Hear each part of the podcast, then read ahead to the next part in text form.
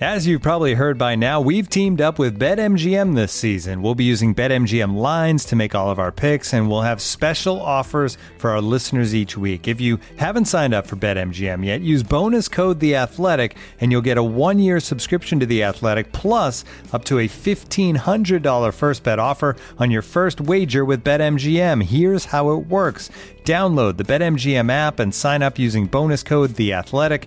Make your first deposit of at least $10. Place your first bet on any game and claim your voucher for a one year subscription to The Athletic.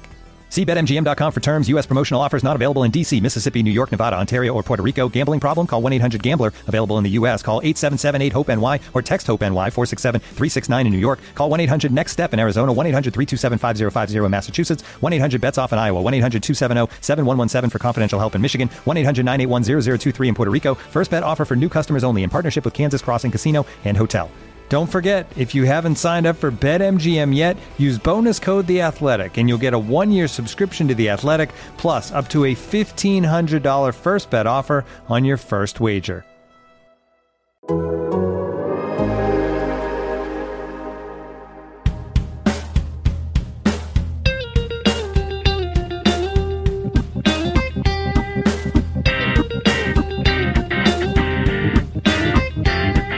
Welcome to Rates and Barrels. It's Wednesday, February 10th. Derek Van Riper here with Eno Sarris.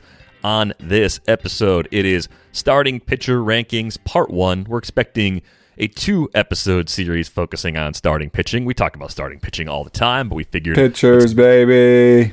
Let's dig into those rankings. Eno had a set of rankings go up at the end of the week last week. I had some rankings go up about a week before that. Things are always moving, of course. We'll talk about some players we differ on, some players we agree on, some players we think the market is just flat out wrong about. So we're going to cover a ton of ground on this episode. We're going to to a few mailbag questions as well. In game video is back for 2021. Woohoo! Good news for some hitters, maybe some bad news for pitchers, kind of wrapped up in there as well. And we had one question come in coming out of our outfield preview that we're going to follow up on as well. So, know, I'm excited to talk about pitching. I think it's uh, our favorite thing to discuss on this show. And I was digging into the ranks again before we started recording. And one thing that I thought was worth talking about right off the top is, you know, we have this news that, at least for now, Universal DH is not coming back based on the latest round of, of adjustments for the 2021 season. I don't think it's totally dead, but it's definitely looking more and more like we won't have it in the National League, which is a pretty big turn from where we were just a few days ago. Applying that to pitchers, that would give an advantage back to NL pitchers, right? If they go back to facing the pitcher spot instead of a DH, any place where you had at least a toss up based on skills and, and opportunities now favors NL pitchers. Maybe even at the top for some people, DeGrom versus Cole was one where if you liked Cole a little more than DeGrom, assuming universal DH, this might be enough to flip DeGrom back in front. You and I, I think, both have DeGrom atop our boards, but uh, that has a pretty big impact on the pitching pool as a whole if we end up getting to opening day without the universal DH coming back for this 2021 season. Yeah, and I think that it's important to to note to note that like you know our rankings will change a little bit. I know that I've had you know some pushbacks at times of people being like you know why would it change you know like you know that means it's it's not real or whatever. But information changes. Uh, people get hurt. Uh, we learn about the DH, and in the making of this.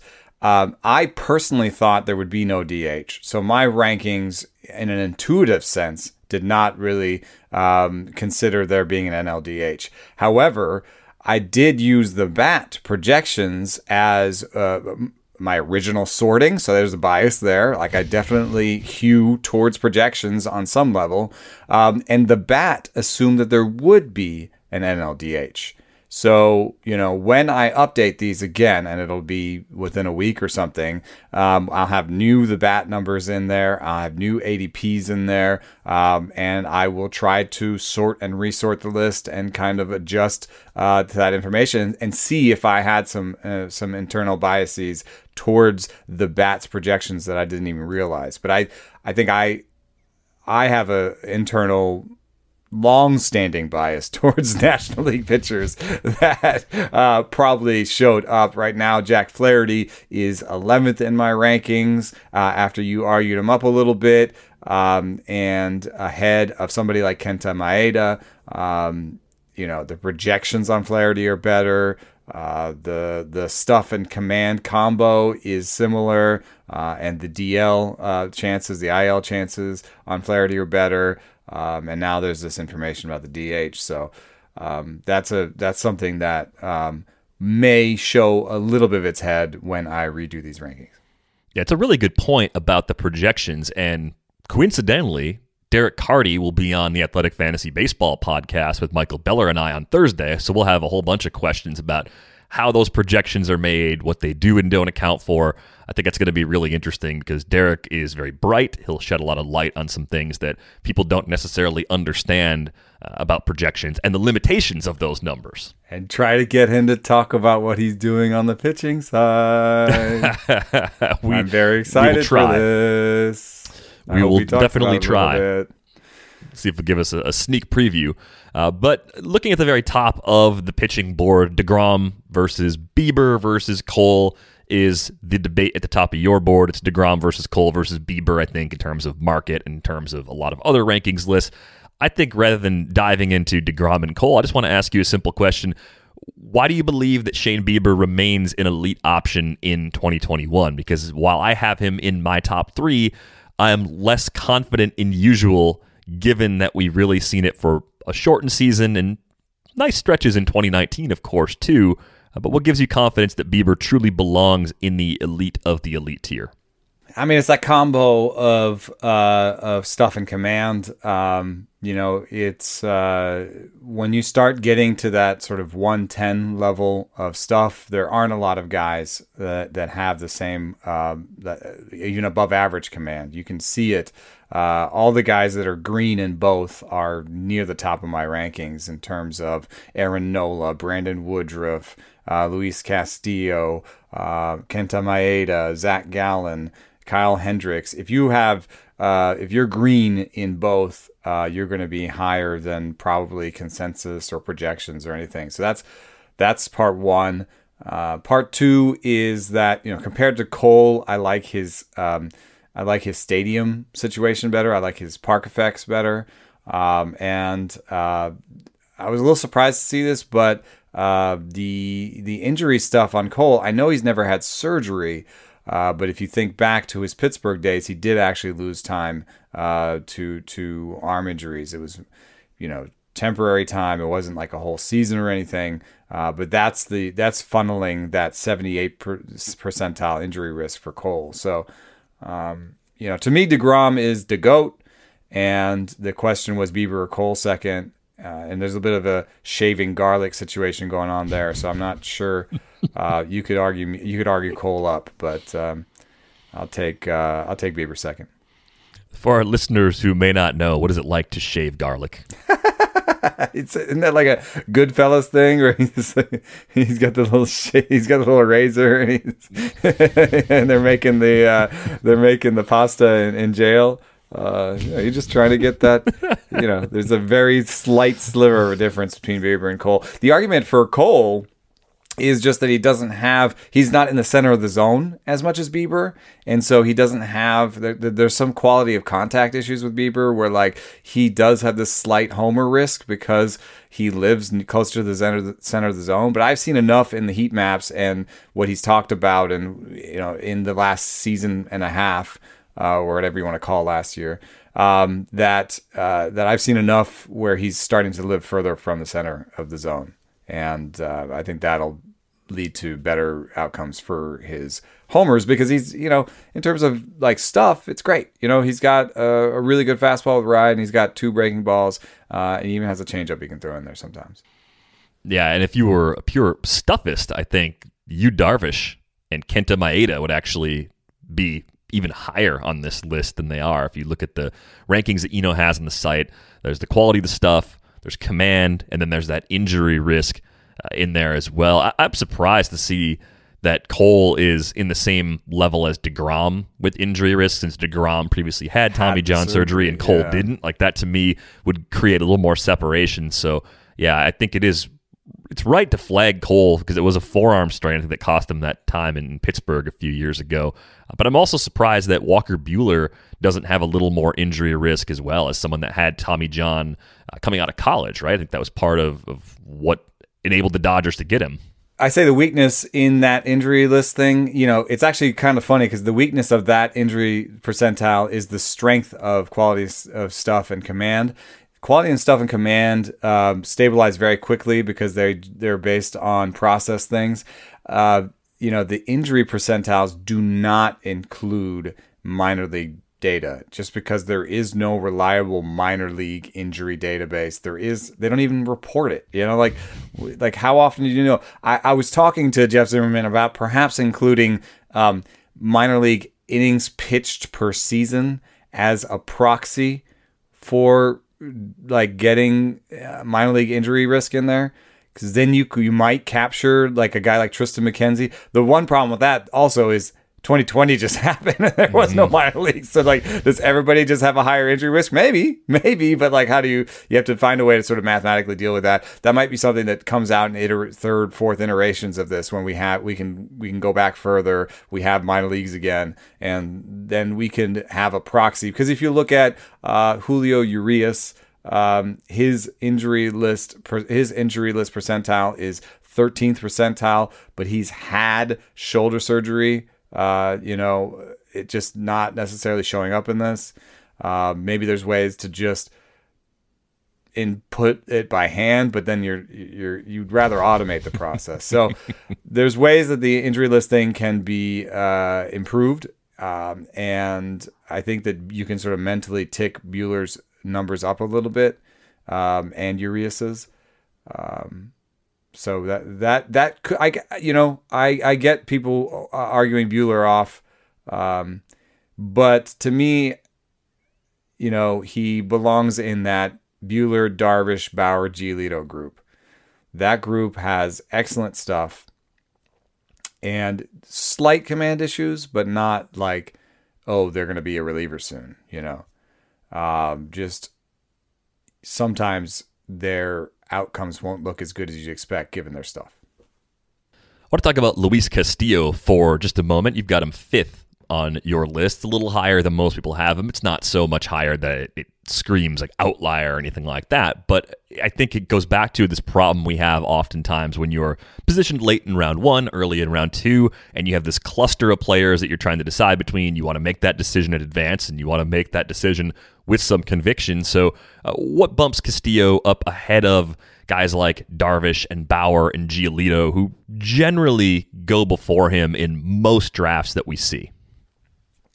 It is that command. I mean, I just think that the, if you think about uh, pitching simplistically, the the heart of pitching is strikeouts and walks, and we I think we can we we spend a considerable amount of time thinking about strikeouts, and that's that's that's important because it's probably the you know other than velocity maybe the second most single statistic that's related to future outcomes plus strikeouts are an actual category.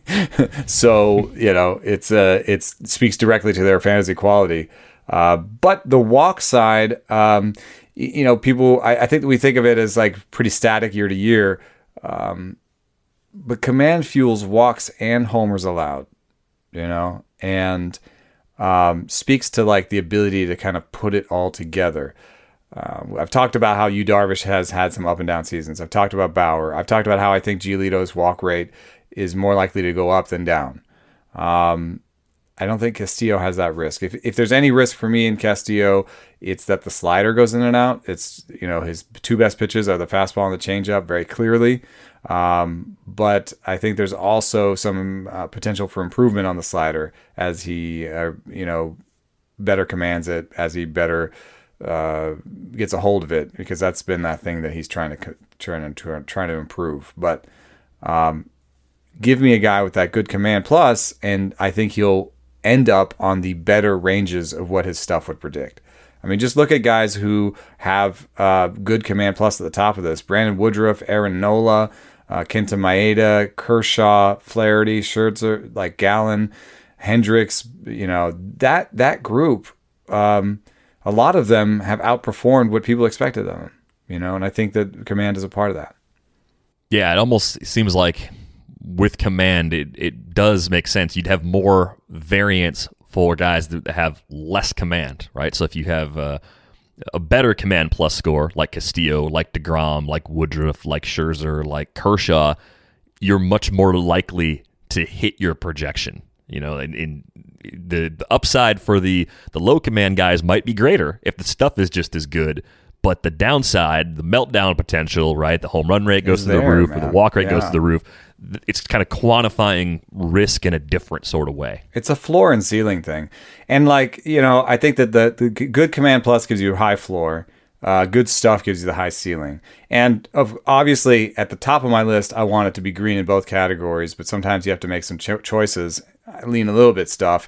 But at the bottom of my list, you'll see me take some chances on on guys uh, based on just having good stuff and not having good command. I mean, Mitch Keller is in my top 90 um, despite having reliever level command. He's in the group with Dane Dunning and Nate Pearson, where all those guys could end up as relievers, and that's a real risk. But at 90, you're buying the you're uh, around the 90th pitcher, you're buying upside. You're buying a guy who you're willing to drop later because you know you just want him to end up in the 75th percentile of his outcomes. You don't really care about the 25th percentile. He just won't be on your team. Um, Adbert Alzolay counts as a guy like that. Like I find him very exciting because his stuff is great, you know. Um, but if you want to look at like the ups and downs of, of, of a career, you have- don't have to look any further of a bad command career. You don't have to look any further than Chris Archer. Great stuff, bad command, two pitches. You know, when he was great, uh, he looked like Dinelson Lamet and Tyler Glasnow, where he had these great strikeout rates and he had these two or three year stretch of, you know, like a three three ERA and, and eleven strikeouts per nine. Uh, but then you you start to see, uh, you know, the fastball giving up homers, and he doesn't really have command of those other pitches. And the Pirates tried to get him to throw these other pitches, but he didn't command them, and it didn't go well. And so now you have him saying, "I'm not going to throw two seamers anymore. I'm going to focus on the pitches I can command a little bit," uh, and uh, and so that's why he's back in my top 100, uh, just barely. Uh, but also, he's more of an upside play at this point.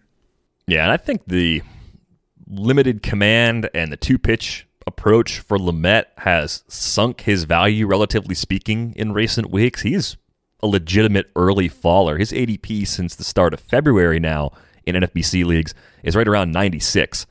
The range is an early pick of 61 and a late pick of 139. I've seen some of our friends on Twitter saying it really doesn't matter how far he falls. I'm just not interested in Nelson Yes. Lamet.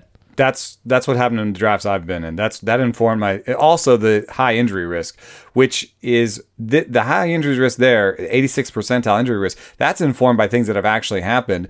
Then we have information beyond that, which is, I mean, the team is saying, oh, he's good, he's good, like uh, he's doing all the, th- you know, everything's fine, everything's fine. But we all saw how the season ended, and and like I was on the radio in San Diego, and they didn't even really trust it. You know, they were like, every time we ask, they say he's doing good, but, you know, oh, you're saying but. Okay. Um, so, you know, and then being in drafts, I saw that. But where does that, where does that new ADP put him among pitchers? Is that something you can do quickly? Because, um, you know, when I was doing these ranks, he showed up as one of the largest outliers in terms of the ADP had him 26th among pitchers. I had him 42nd, which was partially because of what had been happening in drafts I'd been in, the injury risk, the two pitch, the bad command, put that all together, and I'd rather have him in a group of guys that I find interesting but that I don't trust. You know, the group of pitchers that I trust ends around 35 40 um, and may end earlier than that. I mean, I, I said uh, to to a group of friends that um, I said for the first time when I was trying to rank the fourth pitcher, which is a new world record. Usually that waits until I get to like 15 or 16. So uh, it, it got tough this year. But where does where does Lamet? Um, where does that new ADP put him among pitchers?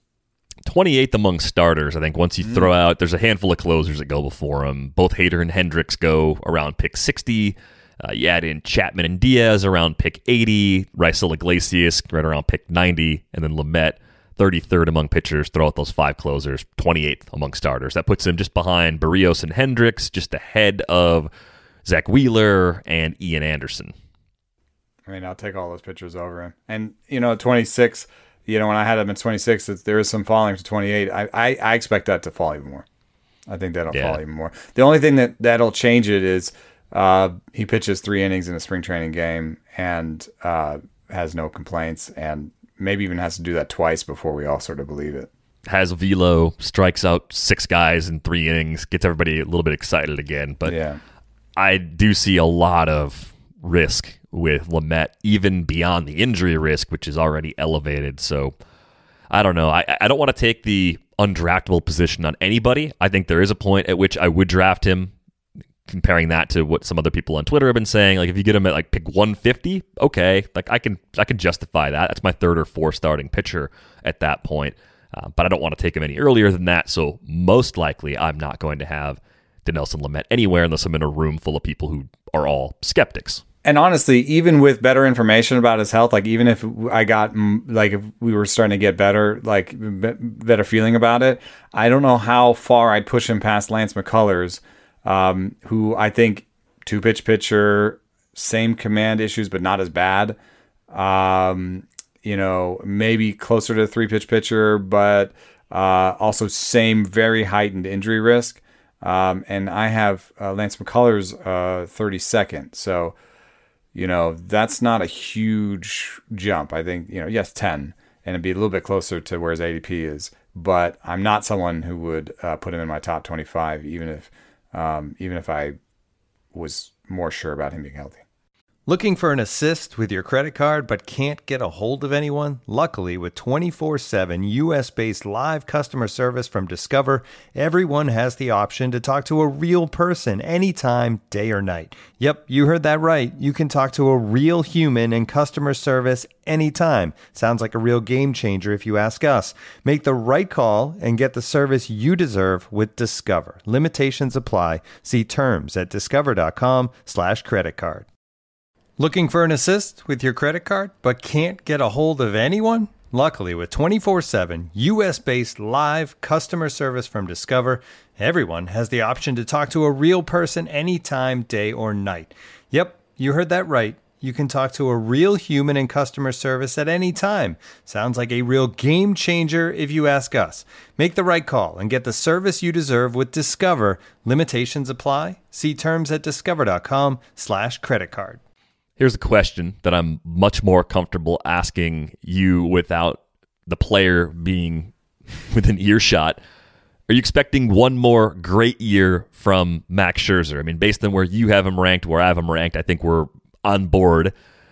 Are you actually taking him at the two three turn if you don't have a pitcher yet, and you know the guys you have ranked ahead of him have all run off the board, and you have that that lingering doubt, like, oh, if I don't get a pitcher here, I'm going to be screwed if I wait to that four or five turn. Do you, do you still feel good about Scherzer as your SP1 inside the top 30, 35 overall? So guess what happened when you uh, you argued me north on Jack Flaherty?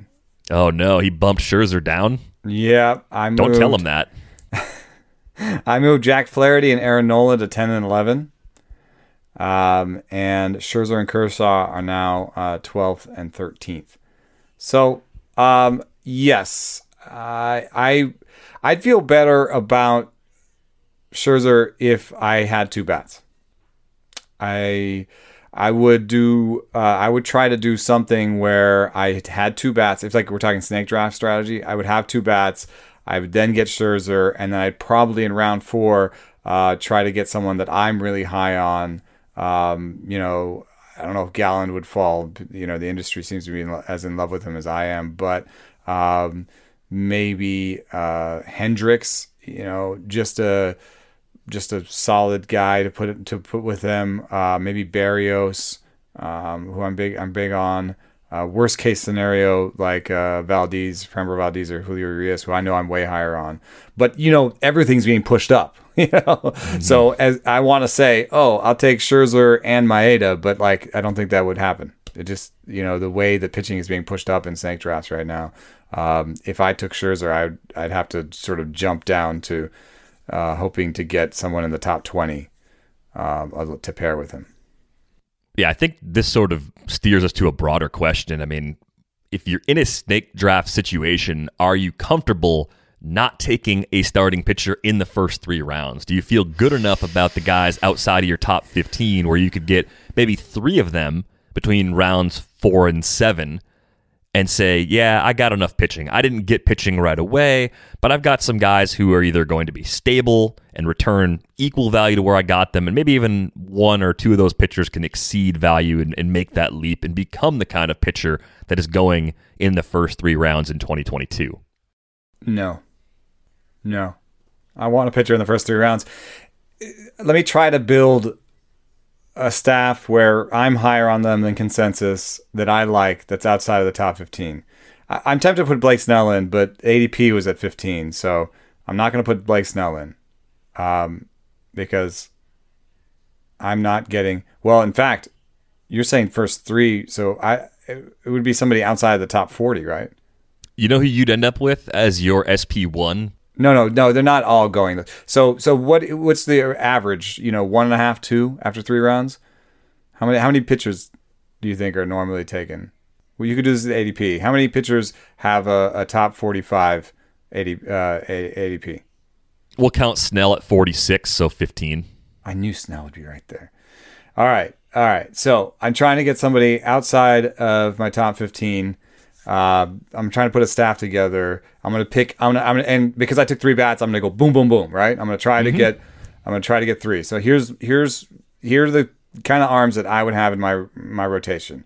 I would go Kyle Hendricks, Jose Berrios. I'd probably miss out on some guys and Julio Urias. I think it's a good mix though because you've got two guys that have given us a lot of innings. You have a guy in Berrios who bad. can still go up, but it'd be bad. But Berrios, I think we've talked about him a few times in the show. It's still possible that he turns out one Cy Young caliber season. He's still capable of that. At least I think he is. I think so Hendricks too. is really stable. And Urias is the type of rapid growth player. He could he could be a top 10 or top 15 starter this time next year. It's not impossible. Yeah. So I think that's the right it's the right mindset. That's the right trio, at least conceptually, to try and put together. I feel like you'd end up with Carlos Carrasco. You seem to be even higher on Carrasco than most. The projections like Carrasco quite a bit. I have Carrasco 16 and the ADP was 23rd. I was surprised by that. But the projection was 6th. I don't know what happened with that projection at the time. Something seems a little kind of funky with that. But if Carrasco is your SP1, you're taking on a lot of risk. And that's where I feel like if you go Carrasco, you know, Hendricks is almost a must. You're, you're looking for volume. You're looking for low injury risk so guys. Carrasco, Hendricks, Berrios is possible, I think, given mm-hmm. that I'm higher than most. And their their ADPs are uh, the ADPs on that would be 23rd, uh, 28th, and 27th among pitchers. So I think that I think that's possible. I just it's not it's not sexy. It's it's it's uh you could see it going south and even the upside is not great. You know, even if all those guys hit their projections, you're talking about having like almost an 8k 9 between the three of them. Yeah, but maybe you take on some some high risk, high reward, high you know, high K sort of starters later on. Um, traditionally, like a Robbie Ray, but not maybe not Ray Ian necessarily Anderson, this year. Kevin Gausman, maybe even take a flyer on Lamet mm-hmm. uh, for those strikeouts. Yeah, I could see it. The other way, though, if you don't get Carrasco because the market likes him a lot more than Framber Valdez, like you do like Framber a lot. So make your best case for Framber Valdez. Why should we believe that his 2020 is a sign of things to come? Why is that real? And why does he belong as high as you have him in your ranks? Well, I mean the the the, uh, the the simple one is that he has league average command and great and good stuff. But um, I want to get this curveball stuff open here real quick. Uh,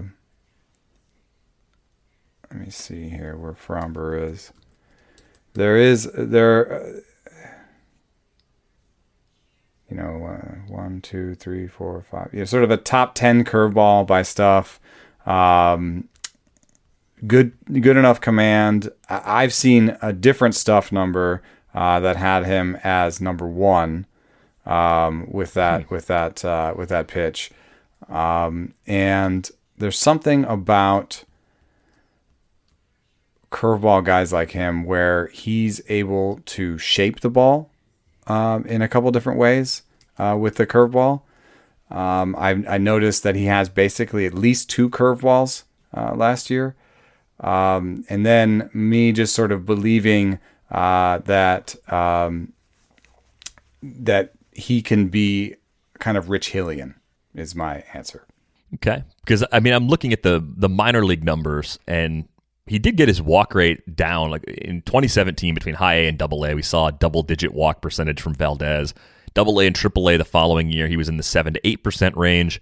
In 18 and 19, he was up above 13 percent in his brief time with the Astros. So that was like the major skills red flag for me. But just the fact that he's shown improvement with control in the upper levels of the minor leagues, at least, probably should have given me a little more optimism. But his chances of bringing the 13 plus percent walk rate down a little bit. I mean, is 5.6% as a walk rate his true talent level? Because that's the lowest walk rate that Framber Valdez had at any level, anywhere in the entire system for the Astros. Well, the 97 uh, Command Plus does not suggest that the 5.6 is true. And I, I wouldn't say that I think that either. Um, but um, I would also point to basically homer suppression as a skill I believe he has. Really legitimate skill for him. Like he gets a ton of ground balls and do- he doesn't give up that many home runs. He just doesn't. Seventy percent ground ball rates in the minors at times. This is that's outlandish. Um, and even in his first go with the Astros, had a seventy percent ground ball rate. Had seventy five percent in in AAA in twenty nineteen. And what we found from ground ball guys that uh, that you know 50 is okay but doesn't mean that much 55 doesn't mean that much 60 is really meaningful and he's done that now two straight seasons so i'm taking the homer suppression i'm taking a little bit of regression in the walk rate and i'm believing in a two-shaped curveball uh, to keep those strikeout numbers high then you look at the projections and they are really good i would say you know um, especially if you change that BABIP at all. If he has, you know, more of a 300 BABIP, now you're talking about a 3.7, uh, 3.8 guy with like a 1.2, 1.25 type whip. I mean, I'll take that, especially with, uh, you know, Homer's deadened even further. I that's one thing that I I don't know how that mixes in. Does that make his skill of of of suppressing homers more valuable or less value? Also, if you'll notice, the projection systems are not going to buy into homer suppression as a skill. Hmm. That takes a long time for, for, for projections to believe in. So they all have been giving up a homer per nine. I would put the over under for him at like 0.7, uh, 0.75. Yeah, I mean, really hasn't given up home runs anywhere. 2019, a 1.15 homers per nine was the only time he was even above like a 0.75. So that's yeah. remarkable. I, I think maybe because the Astros had similar success with Dallas Keuchel on the development track. Maybe that should add a little bit of optimism here too. That should actually have been the name, maybe more than Hill, because Hill's Hill's like a big strikeout uh, and big fly ball guy. This is more of a Dallas Keuchel situation. Dallas Keuchel, though, also ends up perennially at the top of Command Plus, so maybe not quite Dallas Keuchel, but maybe undervalued in some of the same ways that Dallas Keuchel is maybe maybe Framber goes down a little bit in next ranks. You know, if everyone's suppressing homers more, then his skill of suppressing homers becomes a little bit less um, exciting, mm-hmm. right? So um, that might be part of it, but I see him as high floor. I think that's the that's basically it, high floor, and um, floor gets uh, get floor gets short shrift sometimes. It does, and I think the more I look at where Framber's going. He's probably about 34th, 33rd among starters based on ADP. If I knock out the other closer, I think James Karinchak's the only other closer that gets in there from the little drop from Dinelson Lamet. I mean, that's not totally unreasonable. It pairs Valdez with Greinke. It puts him a little behind Jesus Luzardo. It puts him ahead of Paddock and Bundy and Musgrove. That's not a group of pitchers that you look at and say, okay, this guy clearly has it figured out and doesn't have extreme risk. Like it's comparable risks, even if those risks come from different places throughout that group. So, uh, relatively, the price seems okay. I may push him down a little bit, and I think he might make a really interesting pairing with another guy that I'm really high on on the Astros, which is Jose Urquidy. And Urquidy has, um, like, there are probably I'm not. I have don't have it right now. Maybe I can do it right now. Um, there are among pitchers that uh, are in my uh, in my top 200. Um, there are one, no other pitchers that pair a 110 command plus with a 110 stuff plus. It's cool because you're getting Jose Urquidy at the fringe of the top 200. Sometimes a little after pick 200, you can get him. You could bump him up a round or two from his ADP, not really be overpaying, and possibly end up with a pitcher that's quite a bit better than the other pitchers in that range. I mean, you've got him at 30, I had him at 57, and even having him at 57 that rank was enough for me to get him a lot. Yeah, I'm, I'm above. ADP, so I was getting Urquidy a lot in early drafts. I think the fact that you have him at 30 is going to open quite a few eyes and probably nudge that ADP up a bit as people look at those stuff and command numbers. Would be a really interesting combination with Framber, I think, because um, maybe there is some risk in Ur- Urquidy's uh, profile, which I don't, I'm not seeing, but the, that the ADP is obviously alluding to. But if is the riskier one and Valdez is the floor one, kind of comparing them, um, you know, pairing them would be would be kind of. I just realized that. Urquidy's stuff, by the way, looks like it was made in a lab. Like if you were going to make somebody to to to have a good stuff number, which obviously the Astros are that kind of organization. but if you were going to make somebody uh, in a lab to to to and and I don't I don't want to say it that way because it takes a, some agency away from the pitcher. But just looking at his number, I was like, oh man, look at that. 94 mile an hour four seam with 10 inches of ride. That's that's great.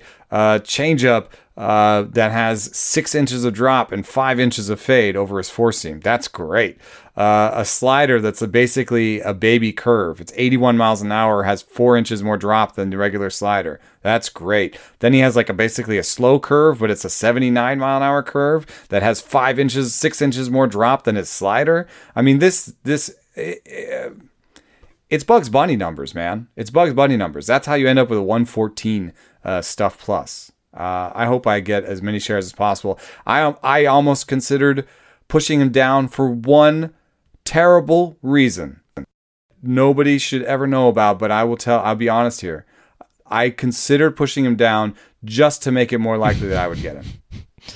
It's kind of you to admit that. I, I think. I, I think he'll move up because your rankings are part of research that people do.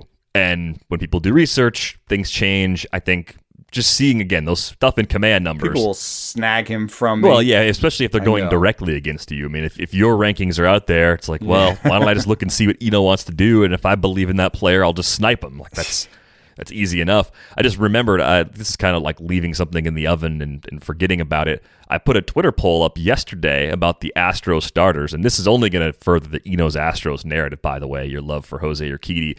Uh, the prompt was Forrest Whitley will have more fantasy value than blank of the Astros' projected starting five in 2021, which right now is Greinke McCullers, Valdez, Cristian Javier, and Jose Urquidy.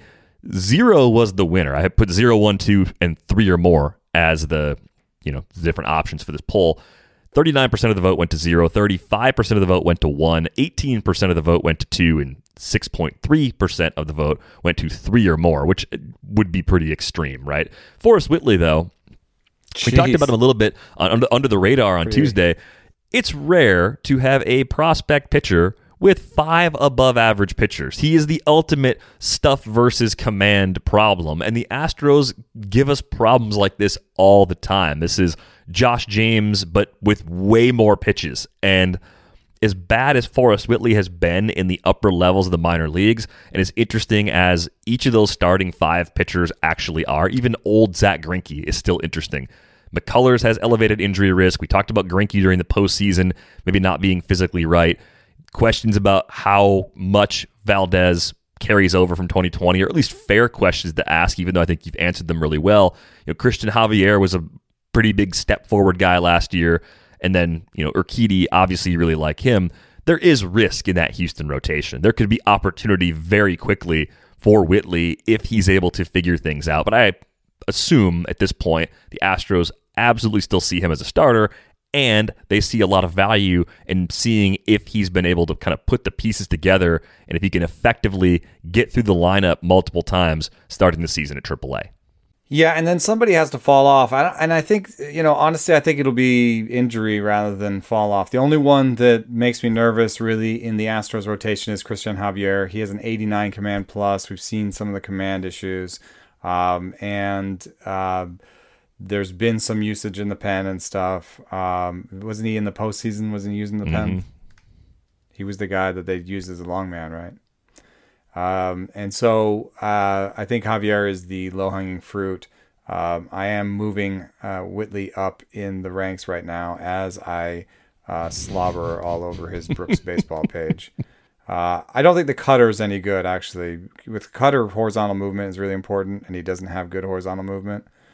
Um, so that he may end up uh, turfing that pitch, but the change slider and the curve look really good.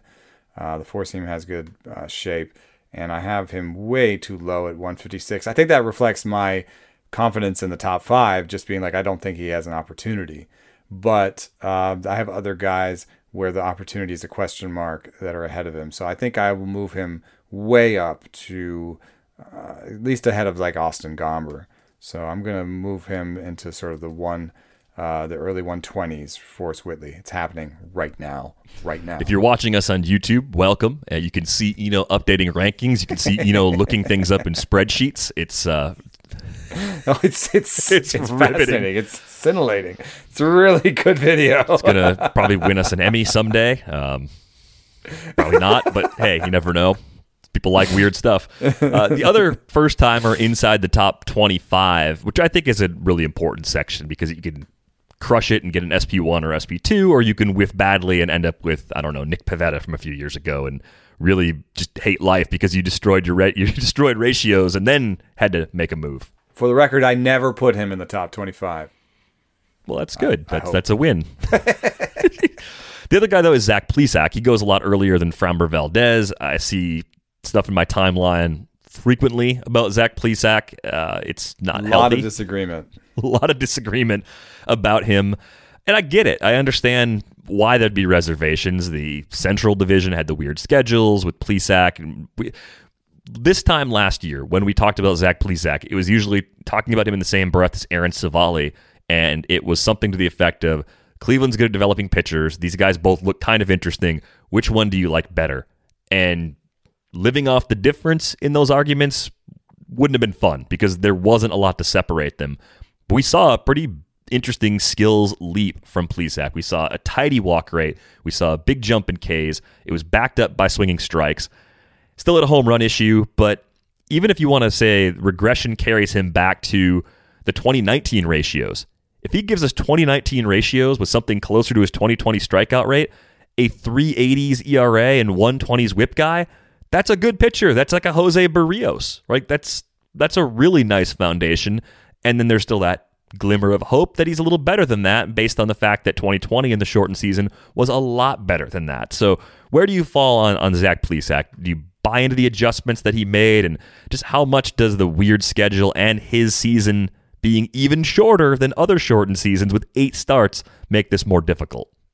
Um, yeah, I, I think that I just at the beginning just didn't think that he had the stuff. Um, but I will admit that the slider is the hardest thing uh, to study in baseball. Uh, there's just so many different kinds of sliders. It's like the Chaz Roe, there's like the Jake DeGrom. I mean, it's just there's so many different kinds of sliders that are good.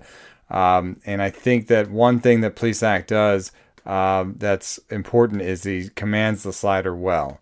And that's been something that's been true of all the Indians pitchers. And when I did some research on what was more important, commander stuff, I found that for the slider, it looked like command was slightly more important. Uh, and I think that has to do with sort of being able to put it on the outside corner, put it beyond the outside corner, no matter what the shape is. The sliders become more of a command pitch than an action pitch. If you look around baseball, it's more of a pitch that people use in counts where they need to strike.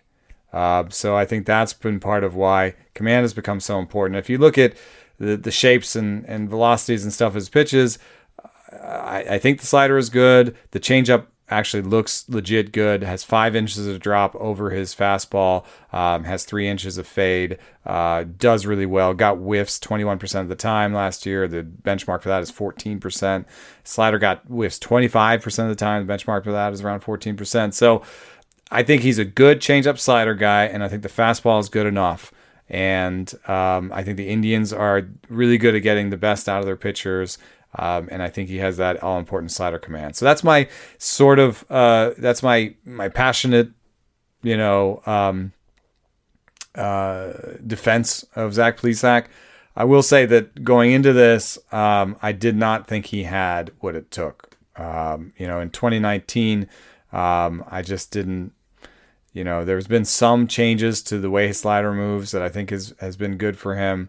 Um, I wasn't sure that he had uh, enough uh, with beyond the changeup, and um, I'm starting to believe he does. I, I will say that's one of the softer spots uh, for me. I, I, I stared at that one so much, and it was so weird because I moved him up, I moved him down, moved him up, moved him down, and I ended up right where ADP is. So I don't know uh, how that necessarily happened. His projection, by the way, is for 78th best among starting pitchers by the bat. So there's a very large spread between his ADP of 20th and projection of 78th. Maybe one of the biggest in the top 100. Well, I think Plesac and players like Plesac are definitely going to be one of the questions I ask Derek Carty about on that episode tomorrow because I think this is one of those areas where the projections can trick us a little bit. Even if they can ground us on the upside appropriately, they might be going a little too far in the other direction. And I think Zach Plesac was putting up some ridiculous numbers in the upper levels of the minor leagues. That's what made him so interesting as kind of an unheralded prospect upon arrival. You look back at the results and you're like, why aren't we talking about this guy? Partially because he wasn't striking the world out, but he always did a good job limiting walks.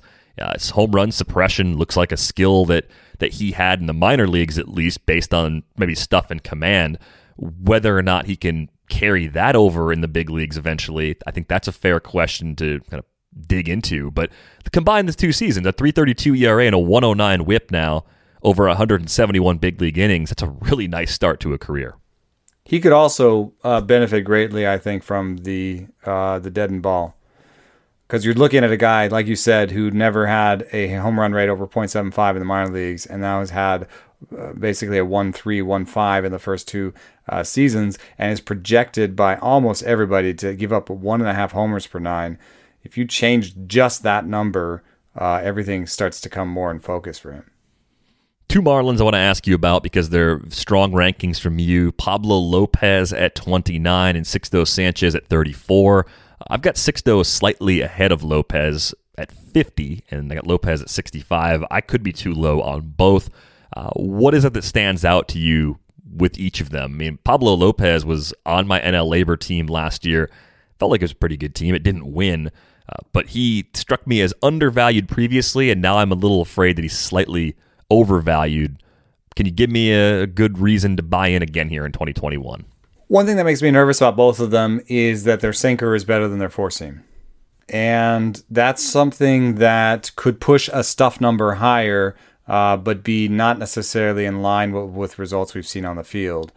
Uh, one thing that I like about both of them is that they throw their pitches with high velocity. They have many pitches, and at least last year, uh, the command uh, numbers didn't uh, leap out as being terrible. So, Sixto, I have uh, a little bit lower uh, just because um, I'm, I wonder if he's going to have to go through some of the adjustments that Pablo Lopez has already undergone. If you look at what uh, Pablo Lopez has done all time in terms of his percent his pitch usage.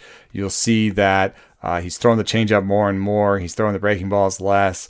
Um, he's trying to bring in this new cutter, and um, you know he found the most success when he really focused on throwing his two fastballs and the changeup, um, and then I think surprising hitters with the breaking ball, as opposed to in 2019 when he really tried to feature the curveball. I don't think that was amazing, amazing for him. So I think that Sixto may have to go through some uh, some of this sort of adjustment period. And one thing that I've noticed um, with all uh, pitchers is that uh, starting pitchers in particular seem to be taking a little bit more time than usual. Uh, I don't know if it's teams are happy uh, to put these guys in the pen or what it is about pitching development. Uh, but a lot of it, it's rarer these days to have a guy come up, dominate, and just continue to dominate. You know, it's more likely to have a guy come up, struggle, adjust, struggle, adjust. You know, I've I've made my living in dynasty leagues off of selling uh, starting pitching for hitting, and then going and finding a bounce back starting pitcher, undervalued starting pitcher in drafts. And uh, so I maybe Sixto Sanchez just fell into that bias where I'm like, his sinker is better than his four seam, and what sort of adjustment is coming in front of him? Yeah, I think those are, are really good questions to dive into with those guys in particular. Sandy Alcantara, really interesting in that rotation too. Still waiting for that K rate to come through. Uh, no real doubts about the overall like raw talent. It's just a question of whether or not we're actually going to get everything we want from him all at once, or if he's going to be one of those guys that's pretty good ratios, but lags and Ks and kind of forces you to catch up in that category uh, somewhere else.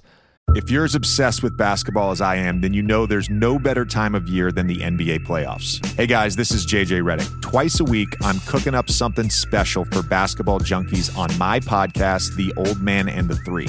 I bring on guests in all stages of their careers to talk about the league and share stories you won't hear anywhere else, like Devin Booker on why he talks so much trash or Paolo Banchero on his shooting workouts with Kevin Durant, Ray Allen's epic free throw competitions with LeBron when they were teammates in Miami. But it's not just about the player interviews. Every Monday, I break down the top three things happening around the NBA without the outlandish takes. Often joined by masterminds of the game like Tim Legler, we dive deep into topics like rookie reports, trade breakdowns, and why is mean mugging now a tech? The Old Man and the Three is the only companion podcast you'll need during the playoffs this year. Be sure to listen to The Old Man and the Three ad free on Wondery Plus or wherever you get your podcasts. And now, two pigeons bemoaning the fact you can stream DirecTV satellite free. You see this? A family watching baseball on DirecTV with no satellite dish in sight. Let's heckle them. You call that changing the channel? Choke up on the remote, buddy. I hope getting all these games on DirecTV makes up for your mother not pre-chewing your sunflower seeds. DirecTV has the most MLB games. Visit DirecTV.com. Claim based on total games offered on national and regional sports networks with choice package or higher. Availability of RSNs varies by zip code and package. High-speed internet service required. Terms and restrictions apply. We're going to get to a lot more pitchers on part two. Maybe it turns into a three parter, but I think we'll knock out a ton of pitchers on part two. There are a few news items that I wanted to get to, uh, including the in game video question. Uh, Jonathan Villar to the Mets is the only real notable transaction, and it's a bad situation because there were some rumors that he was going to go to Cincinnati, you know, where he would have played a lot and would have been a really nice source of mid round steals and a little bit of power. Now that he's going to be more of a super utility guy for a contender, I think the ADP probably has to come down. I, am trying to think of where he'd have to go. Like, where would he have to fall before I even take him? I think he's sort of like Jake Cronenworth with more speed, just in terms of my interest level. And that's disappointing. I wanted Jonathan Villar on a bad team to max out his playing time. Yeah, I I can't imagine uh, drafting him in any kind of league other than perhaps um, NL only, and the play there would be um, as like a two to five dollar guy for some steals that maybe would have a lot of different position eligibilities that I can move him around, would back up other guys. Uh, maybe I would take a shot at Gavin Lux at MI if he didn't cost that much. Jonathan Villar at utility. Uh, put Lux on the bench, Villar into MI, and uh, try to tread water until Lux was starting every day. That sort of deal. I, I can't imagine building anything of a bigger strategy around Jonathan Villar at this point. That was already stretching him as far as I could. Yeah, I wasn't really chasing him where he was going anyway, and this just makes it even harder to pull it off. So he's kind of an easy pass. What's the? I mean, what's the what's the idea for him getting more playing time? Uh, is it just injury? I mean, I don't think defensively he's not better than Jeff McNeil at second. I don't think. Mm-hmm. Um, you know, it'd be as. I mean, Brandon Nimmo's not very good in center, so I guess you could hope upon hope that there is an NLDH and Jonathan Villar uh, plays center field for them. Uh, it could be possible. I would say that I personally don't think there's going to be an NLDH uh, this season because that is a, basically a political football. It's like a it's a thing that is being negotiated as part of the CBA. You know, it's a back and forth in the CBA discussions, and so that doesn't sound to me like something that's going to be resolved in a week. You know, resolved in two weeks. It's it's been tabled, and I think it's very unlikely uh, that there's a DH in the NL this year. Yeah, frustrating if you were expecting that to be the case, as I have been, but. Uh, we're going back to the smaller playoff field as of right now too. So that's that's my little glimmer of hope, right? Is that the owners might come up with something very late that says actually let, us get to 12 teams in the playoffs. You know, maybe we're not going to go back to 2020 and, and jam 16 in, but let's get to 12 and we'll we'll give this back. Maybe that happens, but that seems like a long shot at the present time. Very disappointing development uh, on that front. Uh, we had a question about Alex Verdugo that came in after part two of our outfield preview. Uh, the question comes from Camden. Where would you put him among other outfielders in a dynasty league? Is there any chance he takes another step skills wise? Let's answer the second question first. If you look at Verdugo last year, yeah, six homers in the shortened season, four for four as a base stealer, played 53 games, so about one third of a season. You know, 18 to 22 home runs kind of seems like his range. Long tail speed, eight to 10 bags seems reasonable. I kind of think what you see is what you get at this point. He is going to turn 25 in May, so there could be one more level if he unlocks a little more power. Hit tool has always been good, so I think you know, good batting averages are fine to expect. Good OBPs keep him atop the order. I don't see one more level. I actually see him as the kind of guy that in a dynasty league, if you're playing for now, he'd be a great player to flip to a team that's playing for the long haul if you can get a couple of upgrades across your roster in the form of a few older players.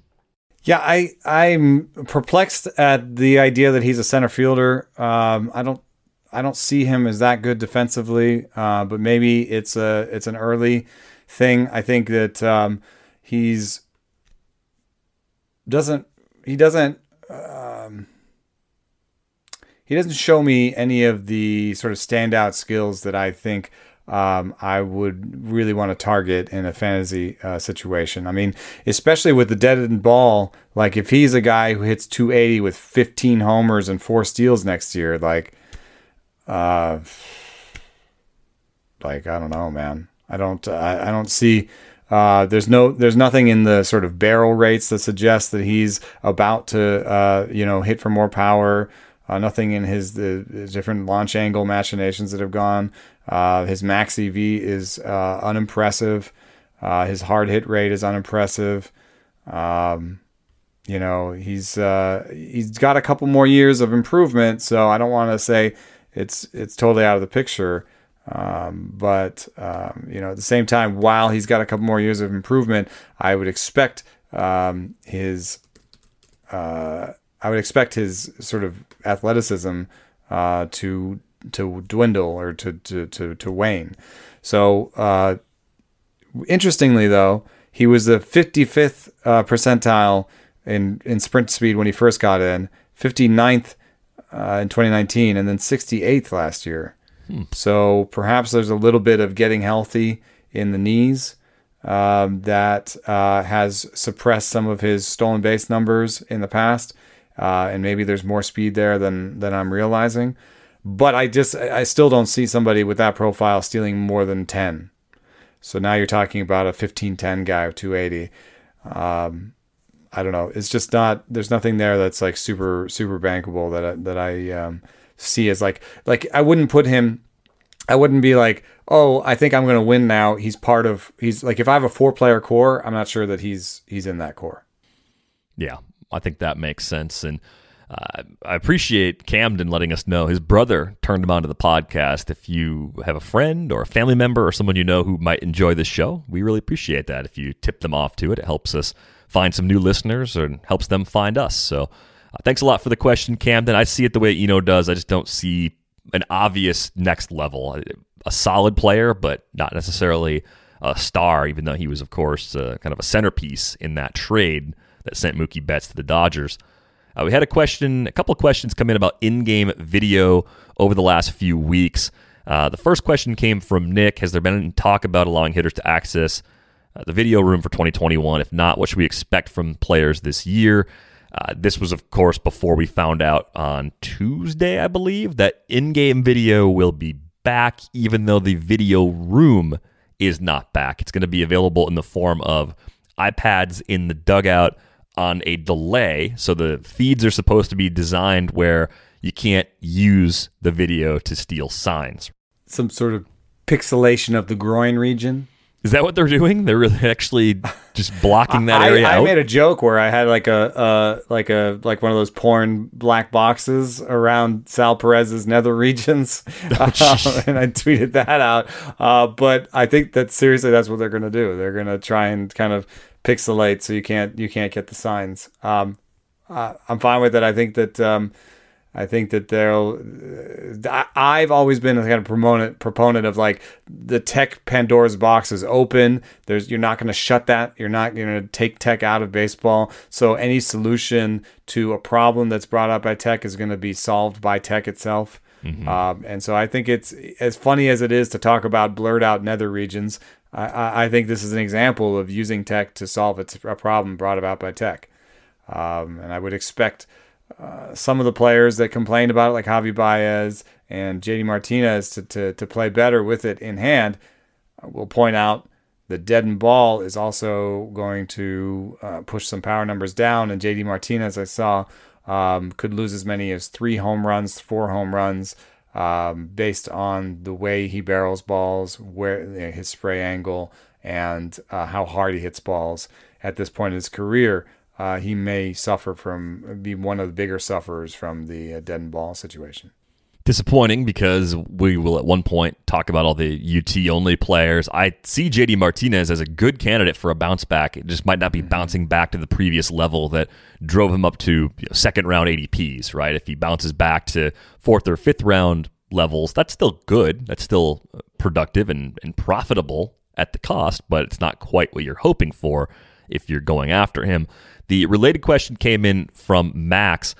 Uh, what is really up with in-game video you know, as an excuse? A bunch of hitters were claiming for it last year. Does it hold water? Could you walk through the details of a hitter's craft and how the lack of in-game video could really make such a huge difference? I mean, we talked about it maybe a month or so ago. You're looking for almost like confirmation of what you might have seen at the plate, and you're looking at some movements on pitches, kind of verifying different things, looking for things in the release point. It seems legit to me. It doesn't just seem like this sort of scapegoat blanket excuse for a down year. You know, when Yelich and Baez and JD and players have, have come out and said this is a problem, I think that's an honest response to them not being themselves. They don't want to be seen as whiners. Like, they, yeah, they don't want. They if they say something like Yelich has even sort of famously not wanted to talk about it after he said something once. You know what I mean? Like, because he mm-hmm. doesn't want to be seen as a whiner. So Right. So I, I think it's legit. I think it's not kind of like the JD thing, though. Having it back doesn't mean those players are the players they were before 2020. They also got older, right? They also did lose a little something skills wise and athletically. So you still might not get a complete bounce back to pre 2020 levels, even if you get a pretty significant bounce back by having that tool back at their disposal. Yeah. Um, and if you're a subscriber, I would uh, recommend. I wrote a piece uh, about Christian Yelich and uh, the the in-game video piece, and talked to different hitting coaches, and um, and uh, really went into into detail with it. I think there's two things that hitters do most of the time uh, that are very important. Is one is check the strike zone. Um, you know, I had a couple hitters quoted my piece as saying that that's all they use it for is where was that pitch. Uh, why was it called a strike or a ball? And then getting a better sense of where that umpire strike zone is that day. Um, and that can be super helpful because that just helps you define the zone. And uh, that doesn't seem to me like it's anything that's weird or, or bad for the game. You know, it's just a, a hitter trying to react to the umpire strike zone. The other part was that, um, you know, hitting is rhythm. And so you're going to start your swing uh, and you're going to try and start your swing basically at a certain point uh, in the in the pitcher's delivery, so that when your swing comes through the hitting zone, it's timed at the same time as their fastball. Basically, it's called timing. You know, timing the fastball. And so if you took your regular sort of fastball swing and then we're late on the fastball, you might go back, check the video, and be like, okay, I need to coordinate my sort of beginning, my load. I need to coordinate my load with um, this point in the pitcher's rota- rotation rather than this point. So I need to, I, I, I'm going to move it to when he breaks his hands as opposed to starting my load when the arm goes back. You know? Right so that you have a certain amount of time it takes you to do to get your swing off. If you if you now coordinate it a little bit uh, faster or a little bit earlier in the pitcher's delivery, and you and you spot something like okay, when his hand does that, that's when I'm gonna do it. And so then you come up, and I and I like there's a, a, a Yelich sequence in there where he does exactly that. Like he you see uh, him time a little bit differently and take Sonny Gray uh, deep uh, with video. So um, I, yeah, I think it's. I think that those are the two most legit things. Uh, I don't think you're gonna look at it and be like, oh, you know, my hands are too high. Like that's uh that's something that you do um, in the cage in the off season. You know, not during the game. Yeah, that's a pretty big adjustment, but uh, the timing thing is huge. And I think when you when you watched Yelich last season, especially, it did look like his timing was off, and he was just a little bit kind of surprised by things that ordinarily like he's, like he was almost in disbelief that he didn't hit something because he had it figured out, but still was like one step behind, like one micro step off. So I'm pretty optimistic about him as a, a late first rounder who could be the best player on the board again too. I mean, the other factor, he was coming off that knee injury, and you still kind of wonder whether or not he was going to ever talk about it how much did that impact him in the shortened season as well? Not fully trusting that leg. Maybe he's in a better place physically now than he was going into that that shortened season. Uh, but thanks a lot for the questions, Max and Nick. We really appreciate those questions.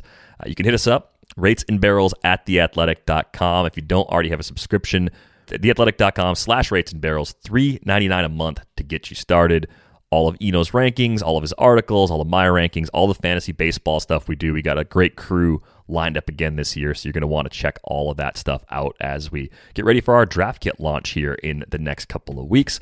On Twitter, he's at Eno Sarris. I am at Derek VanRiper. That is going to wrap things up for this episode of Rates and Barrels. We are back with you on Friday. Thanks for listening.